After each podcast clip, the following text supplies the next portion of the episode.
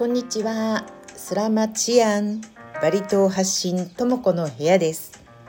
インドネシアバリ島在住33年のイブともこが毎日の生活の中でインドネシアのものこと人などについて感じたことを交えながら一人語りしています。今日もお聞きくださりありがとうございます。今日はちょっとおしゃれな BGM で始まりましたこれね「バリ」っていうタイトルのバリ島出身のアーティストジョイ・アレキサンダーさんの「バリ」という曲です。えー、先日ですね2日前にインスタグラムの方に私あの「ともこアンダーバーバリ」「ともこアンダーバーバリ」でインスタで、えー、毎日のまあ撮った写真なんかを上げてるんですけどそこであのちょっとした投稿に結構いろんな方から感想とか反応とかをいただいて自分でもこの頃感じたことなので今日あのスタンド FM でもね話したいなと思いました。でその投稿っていうのがまあ生き方も仕事もそうなんですけど自分でこんな方向にでやっていきたいっていうふうに方向性を定めるとなんかその途端にまあ若干なんかヘリコプター撮ってますね。聞こえますか？あのその方面のね人々から連絡をいただいたり何か企画を持ちかけられたりするっていうことがこのここ数日すごく起こっていてやっぱりその力ってやっぱり自分で決めた途端に何かそういう、えー、いい波動みたいなのが生まれるからなのかわからないですけれどもえー、っとやっぱりそうなるためには自分で何もあの何についても決めるってことがまず大切だなとある程度ちょっとまあ自分で決めたことだと腹もくくりますしあの誰のせいにもできないですよね。で後で自分であの責任も取れるしまああの何か思わぬ方向に動いたとしてもまた自分で舵取りができるじゃないですか。だから自分で決める腹をくくることがとっても大切だなとつくづく感じたあの今年の年末でございました。であのこれね12月の26日おととい書いたんですけどやっぱり普段からなんかこう忙しい合間でも自分の本当にしたいこととかなんかこれ違うよな何か違和感を感じるとかっていうようなのは何かのやっぱりサインだと思うのでそこで真剣にこう自分の声に耳を傾けてで直感みたいなものを信じていくってことはとても大切だと、あのー、この頃思っています。でやっぱりそこにね何か隠れてるんですよ割と大切な決断する時ってあんまりリズムじゃなくて最後は直感ワクワクする方に、えー、行くっていう、あのー、感じが今までのことをね、えー、振り返ってみてもそんな気がします。なんか心からこう選択できる時チョイスできる時っていうのはあまり迷わずにパッと自分の気持ちがワクワクする方に行ってきましたね。あの例えばですけど私あの通訳1本に絞る前はですねもともとちょっとパラレルワーカー二足のわらじ女なんですけれども、まあ、あのピリピリというバティックやインドネシアの布を扱ったもので作った服とあの小物のブランドをやりながら、えー、仕事のある時だけフリーランスで今はインドネシア語と日本語の通訳をしてるんですけれども、えー、通訳1本に絞る前に、えー、コーディネーターの仕事をしていたことがあります。何年ぐらいかな？でも78年ぐらいかもしれませんね。あ10年ぐらいやったかな。あのやっぱりある人からの紹介で、えー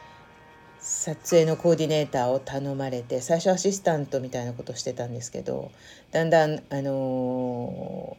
ー、一本一人でですね、えー、やるようになって、あのバリ島インドネシアでコーディネーターしてる方はたくさんいらっしゃると思いますけどバリ島はそんなに多くないのでやっぱり一時に何かあのメディアが来るとなると、えー、ね何局もあの何,、えーと、何社もありますのでねどうしても1人2人じゃさばききれないんですよねだから先にどこか某、えー、民放系のところを取った人があの自分のところに2つ舞い込んできたのでこっちやってくれないかっていうような感じで最初確か引き受けたんですよね国際会議を。で国際会議のコーディネーターをやってでだんだんそこの会社とすごくあのしょっちゅう、えーと、関係いろんな仕事をいただくようになってとてもいい勉強にはなったしあの嫌いな仕事じゃないのでとってもえいい経験させてもらったし素晴らしいあのディレクターの方とか支局長とかにあの仕事のやり方とかを見せていただいてなるほどプロの世界ってやっぱりかっこいいなってあの垣間見ることができていい経験だったんですけど あることをちょっときっかけにですねもうその時ちょうど私年齢的にも何歳ぐらいだったのかな。50代後半に入ったばっかりぐらいだったのかな。であのちょっとひどいあのひどい のディレクターに当たって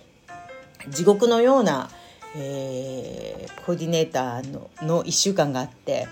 であのその時にああもういいかないいかなと思ってこれはあの心の直感でとかいう以前にもうこれはやめようとあの決心させてくれて。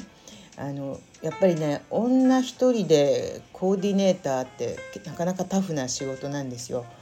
で全くあのそのコネクションとかもなかったりする場所に飛び込んでいくとかっていうのは、相当なプレッシャーがかかる仕事でもあり、えー、もう通訳通訳一本に絞りましたでもそれもねやっぱりあのややったから言えることなのかもしれないけど今思うとそのパワハラみたいな人に当たったことはある意味いいきっかけになったと思う。もう年齢的にもこれはやらなくていいよって自分で思えたしまたあのバティックやイカットのピリピリの方もですね、まあ、このコロナの間にいろいろなことが様変わりして今までこう観光客ツーリストの方がバリにたくさんいらしててでその方たち相手のこうお土産というような切り口で商品を割と量産してですねいろんなところにこう置いてもらって売るまたは自分でお店をオープンして、えー、販売するっていうようなことも過去随分長いことはい、レギャンとウブドでお店をやったりしていましたけれどももうこれもね、えー、時代の流れもあるしあの十分やってきたからここコロナの間ぐらいからかな。もう量産はしなくていいんじゃないかなと。決してそのエシカルとかいうつもりはないですけどこんなに物が飽和状態の時に何個も何十個も何百個も、えー、作らなくてもいいんじゃないか。もっとこう丁寧なものづくりっていうのを前から憧れていた分野でもあったのでもっとこう丁寧に作っていっていってもう一点物ぐらいでも別にいいんじゃないか。もともと扱ってるものがバティックじゃないですか。だからあの同じものが、まあ、2つなかなか作れないような性質を持つバティックってあのサラサ。あのまあ老血染めなんですけどね。インドネシアの。だからややっぱりもうそういう量産ではない丁寧なものづくりにシフトしたいなと。なんか思った途端そっちの方にすごくいろんな興味が湧いてきてまあ前から好きでしたけどそういうものを見たりしているとなんかだんだん動きが変わってくるんですよね。連絡いただく方も変わってきていろいろなお誘いとかもいただくようになったりあのちょっとコロナで途絶えていた方から連絡をいただいたりとかうん、なんかそんなことを感じる12月でしたね。うん。なんかあの私の好きなしいたけ占いによると来年はさそり座はとてもいい。自分のこう好き嫌いでねものを決めてもいい、えー、年になるらしいのでもうあの嫌だな。ちょっともういいかなと思ったものは来年になったら割とピシャピシャと、えー、自信を持ってですね、えー、断捨離とは言わないか。まあ嫌なものはもうやめる。そして、えー、どんどん自分の、えー、信じるところに向かってやっていくことがいいなというふうに考えた年の瀬でした。であのー、もちろんでもこのスタイフラジオいろいろな発信はもともととても好きなことなのでぜひぜひ来年もですねあることないことあることないことはないかあの自分が思ったこと、えー、あの発信していけたらいいなと思ってます。あの皆さんもねあの多分聞いてらっしゃる方は多分私より若い方もたくさんいらっしゃるんじゃないかと思うんですけどやはりあの自分が感じたことを信じてちっちゃな勇気かもしれないけどちょっと一歩踏み出すっていうのはこれからの時代とても大切になるんじゃないかなと思います。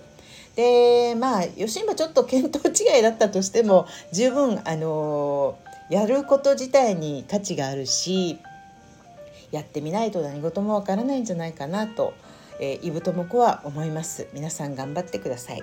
来年は皆さんいい年になるといいですね。うん。